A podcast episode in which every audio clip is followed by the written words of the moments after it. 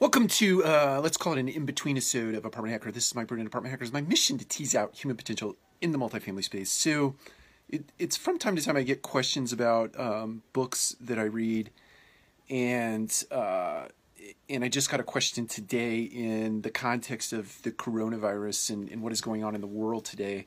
I got the question of what books would you read at, that, at this moment in time, and so I wanted to to rack off four books um, and and give you just a Reader's Digest version of why I think they're important in times like these. Um, the first one is this last lecture uh, by Randy Pausch, and many of you are probably familiar with the book, and you might look at me quizzically and say, "Why in the world would you read about a book about looming death uh, at a time like this?"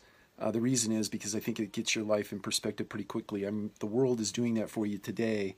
I think Randy has a very eloquent way of articulating that, uh, and it's it seems like an appropriate moment in time to to really get perspective. Under that same vein of thought, I would say, when breath becomes air, uh, it's Paul Kalanithi. Uh, he was a a, a, doc, a surgeon doctor. I can't remember what type of doctor he was. That that's really not important. But he got cancer and literally worked it's just compelling. I, am literally coming to tears just now thinking about it. But um, same thing. The book gets your life in perspective in short order, um, and I think it's worth reading at a time like this. Um, on a more positive note, Mindset by Carol Dweck. Or Dweck.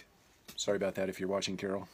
I don't think Carol's watching Apartment Hacker, but uh, I think that book quickly. Uh, that Carol does a wonderful job of helping people understand what their mindsets are, kind of their default default mindsets, be it growth or be it fixed, and then it helps you understand how your mindset helps you view the world and your view of the world, uh, how that impacts your day-to-day activities. And and I think it's important if you understand yourself, if you have a deep understanding of yourself and how you view the world and how you show up in circumstances like the coronavirus, uh, understanding how you show up helps you uh, discern the path forward, even in uncertainty. It helps you at least understand how you get to the conclusions that you get to and how uh, your decision making process to get to those conclusions. And I think those things are really important. Last one life is good. this is uh, two brothers, Bert and John Jacobs, and they they created a company called Life is Good. I, oh, I don't have that hat on today, but I have a Life is Good hat that has a little runner on it.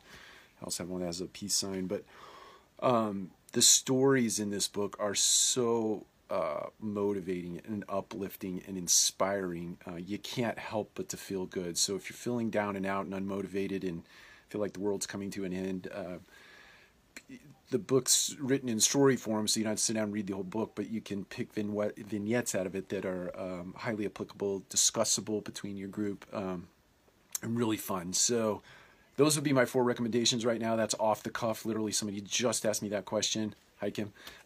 and I, uh, I uh, thought it appropriate to, or not appropriate, rather. I didn't put a, I didn't sit down and put a tremendous amount of thought. I just backed up to my bookcase there and uh, just went through and picked out the ones that just uh, popped to mind, uh, or popped to eye, rather.